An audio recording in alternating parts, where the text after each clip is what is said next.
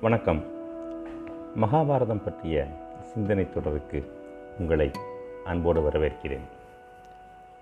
நாம் ஏற்கனவே பார்த்தது போல கிருஷ்ணத்வைபா என வியாசர் விநாயக பெருமாளின் துணை கொண்டு மகாபாரதத்தை எழுதி முடித்தார். இன்று போல அன்று அச்சு கோக்கும் இயந்திரங்கள் இல்லாத ஒரு காலகட்டம். அதனால் எல்லா படைப்புகளுமே பெருவாரியாக மனப்பாட முறையிலே தான் காப்பாற்றப்பட்டு வந்தது. வியாசர் தன்னுடைய மகாபாரதத்தை அவருடைய புதல்வராகிய சுக முனிவருக்கு சொன்னார். தேவர்களுக்கு பாரதம் சொன்னவர் நாரதர். கந்தர்வர்களுக்கும் ராட்சசர்களுக்கும் யக்ஷர்களுக்கும் சுகர் சொன்னார். மனித லோகத்திற்காக பாரதத்தை சொன்னவர் வியாசருடைய முக்கிய சீடரான வைசம்பாயனர் என்பவராவார். பரீட்சித்து மகாராஜாவினுடைய மகன் ஜனமேதய மகாராஜா நடத்திய சதசர்ப்ப வேள்வியில் வைசம்பாயினர் மகாபாரத கதையை ஜனமேஜய மகாராஜாவிற்கு கூறினார். வைசம்பாயினர் கூறிய இந்த கதையை பௌராணிகராகிய சூதர் நைமிசாரணத்திலே சவுனக ரிஷியின் தலைமையில் கூடிய ரிஷிகளின் சபையில் அவர்களுக்கு கூறினார். இப்படித்தான் மகாபாரதம் நமக்கு வந்து சேர்ந்துள்ளது. நண்பர்களே நாம் இந்த தொடர் நிகழ்ச்சியிலே ராஜாஜி எழுதிய வியாசர் விருந்தை பின்பற்றி மகாபாரதத்தை சிந்திக்கப் போகிறோம். பயில்வதற்கு எளிதாகவும் இனிமையானதுமாகிய ஒரு ஆரம்ப புள்ளியாக வியாசர் விருந்தை நாம் எடுத்துக்கொள்ளலாம் இதன் முதல் கட்டமாக வியாசர் விருந்து புத்தகத்திற்கு மூதறிஞர் ராஜாஜி எழுதிய முன்னுரையை உங்களோடு நான் பகிர்ந்து கொள்கிறேன். ராஜாஜி கூறுகிறார் மகாபாரதத்தை பற்றி முதல் பதிப்பிற்காக நான் எழுதிய முன்னுரையில் சொல்லியிருப்பதற்கு மேல் இப்போது புதிதாக ஒன்றையும் நான் சொல்ல வேண்டியதில்லை.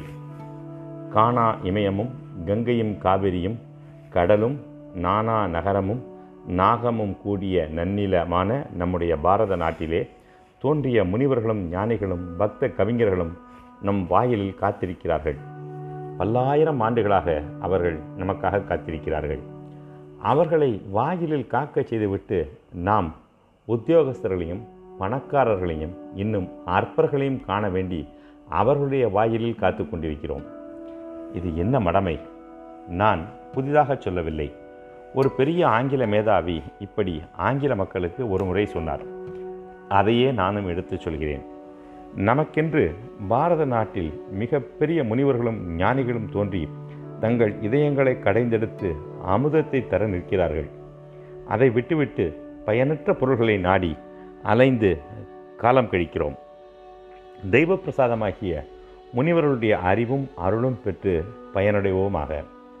நம்முடைய இதயத்துக்குள் தினம் குருட்சேத்திரம் நடைபெறுகிறது. நல்ல எண்ணங்கள் ஒரு புறம் நிற்க பாவ எண்ணங்கள் மற்றொரு புறம் நம்மை இழுத்துச் செல்கின்றன. பாரத யுத்தமே இந்த போராட்டத்திற்கு உருவகமாக வைத்து கவி பாடினார் என்றும் நம்முடைய இதிகாசங்களை வெறும் பஞ்சரதந்திர கதைகளாக சிலர் வியாக்கியானம் செய்து சமாதானம் சொல்லி வருகிறார்கள்.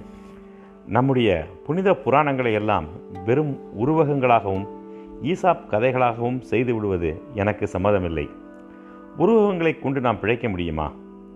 கண்ணனும் பார்த்தனும் சீதையும் அனுமனும் பரதனும் பூஜைக்கு உயிர் உரிய உயிர் கொண்ட உண்மை மூர்த்திகள் வெறும் கதாபாத்திரங்கள் அல்ல. பெரியோர்களையும் பெற்றோர்களையும் வீர புருஷர்களையும் பார்த்து அவர்களை பின்பற்றுவது ஒரு விதம். கதைகளை படித்து பின்பற்றுவது மற்றொரு விதம். பரதனையும் சீதையையும் பீமனையும் பின்பற்றுவது உயிர் கொண்ட முன்னோர்களை பின்பற்றுவது போல. கங்கையிலிருந்தும் காவேரியிலிருந்தும் தாகத்திற்கு தண்ணீர் எடுத்துக்கொள்ளலாம் ஆனால் அந்த ஆறுகள் குடிதண்ணீர் சாதனங்கள் மட்டுமல்ல ஜீவ நதிகள் வணங்க வேண்டிய தெய்வங்கள். தர்மம் நியாயம் இவற்றை காண்பது எளிது கடைப்பிடித்ததுதான் அரிது. கண்டதை கடைப்பிடிப்பதற்கு வேண்டிய ஆற்றல் சிலருக்கு உண்டு பலருக்கு இல்லை. திருதராஷ்டிரன் அந்த ஆற்றல் இல்லாமல் துன்பத்தில் மூழ்கினான். திருதராஷ்டிரன் பட்ட துயரங்களை படித்து அறிவோடு ஆற்றலும் நமக்கு கொடுக்க வேண்டும் என்று நாம் கடவுளை இறைஞ்ச வேண்டும். தர்ம சங்கடங்களில் சிக்கி எந்த கடமையை செய்வது எதை விடுவது என்று தீர்மானிக்க முடியாமல் பலர் பலவிதமாக நடந்து கொள்வார்கள். நாம் அவர்களை குறை கூறலாகாது. இதற்கு எடுத்துக்காட்டு கும்பகர்ணன் செய்தது ஒரு விதம் விபீஷணன் செய்தது மற்றொரு விதம். தர்மம் பெரிதென்று ஒருவன் நினைத்தான் அண்ணனுக்கு செய்ய வேண்டிய கடமையே பெரிதென்று ஒருவன் நினைத்தான். பீஷ்மரும் கும்பகரனும் தங்கள் பிழைக்கு பிராயச்சித்தமாக உயிரை தந்தார்கள். அப்படி செய்வதற்கு துணிந்தவர்களே தர்மத்தை புறக்கணிக்கவும் கூடும். இப்படியெல்லாம் நாம் அறிவு பெறுவதற்காகவும் உள்ளத்தின் அழுக்கை போக்கிக் கொள்வதற்காகவும் புராணங்களும் நம்முடைய புனித நதிகளும் உயிர் கொண்டு ஓடுகின்றன. அவற்றில் நாம் குளிப்போமாக. இப்படி தன்னுடைய வியாசர் விழுந்து புஸ்தகத்திற்கு சக்கரவர்த்தி ராஜகோபாலாச்சாரியார் அவர்கள் ஒரு முன்னுரையை எழுதியுள்ளார். நண்பர்களே பாம்பினால் தீண்டப்பட்டு பரீட்சித்து மகாராஜன் உயிரிழந்தான். அதற்கு பழி தீர்க்கும் பொருட்டு உலகத்தில் உள்ள எல்லா நாகங்களையும் அழிப்பதற்கான சதசர்ப்ப வேள்வியை பரீட்சித்து ராஜாவுடைய மகன் ஜனமேஜய ஜனமேஜய மகாராஜா செய்ய ஆரம்பிக்கிறான். இந்த சதசர்ப்ப வேள்வியில்தான் மகாபாரத கதையை வைசம்பாயினர் ராஜா ஜனமேஜயனுக்கு கூறுகிறார். மிக குறிப்பாக சொல்லப்போனால் சந்தனு மகாராஜா அவருடைய மகனாகிய பீஷ்மர் சித்ராங்கதன் விசித்திர வீரியன் விசித்திர வீரியனுடைய பிள்ளைகளாகிய திருதராஷ்டிரன் பாண்டு திருதராஷ்டனுடைய பிள்ளைகளாகிய கௌரவர்கள் பாண்டுவின் பிள்ளைகளாகிய பாண்டவர்கள் பாண்டவர்களிலே அர்ஜுனனுடைய மகன் அபிமன்யு அபிமன்யுடைய மகன் பரீட்சித்து பரீட்சித்துடைய மகன் ஜனமேஜய மகாராஜா என்று மிகப்பெரிய அளவிலே ஏழு தலைமுறைகளை தொட்டு சொல்லக்கூடிய ஒரு மிகப்பெரிய கதை இது. கிருஷ்ணத்வீபாயன வியாசரின் பாதத்தை பணிந்து இந்த கதைக்குள் நாம் செல்வோமாக.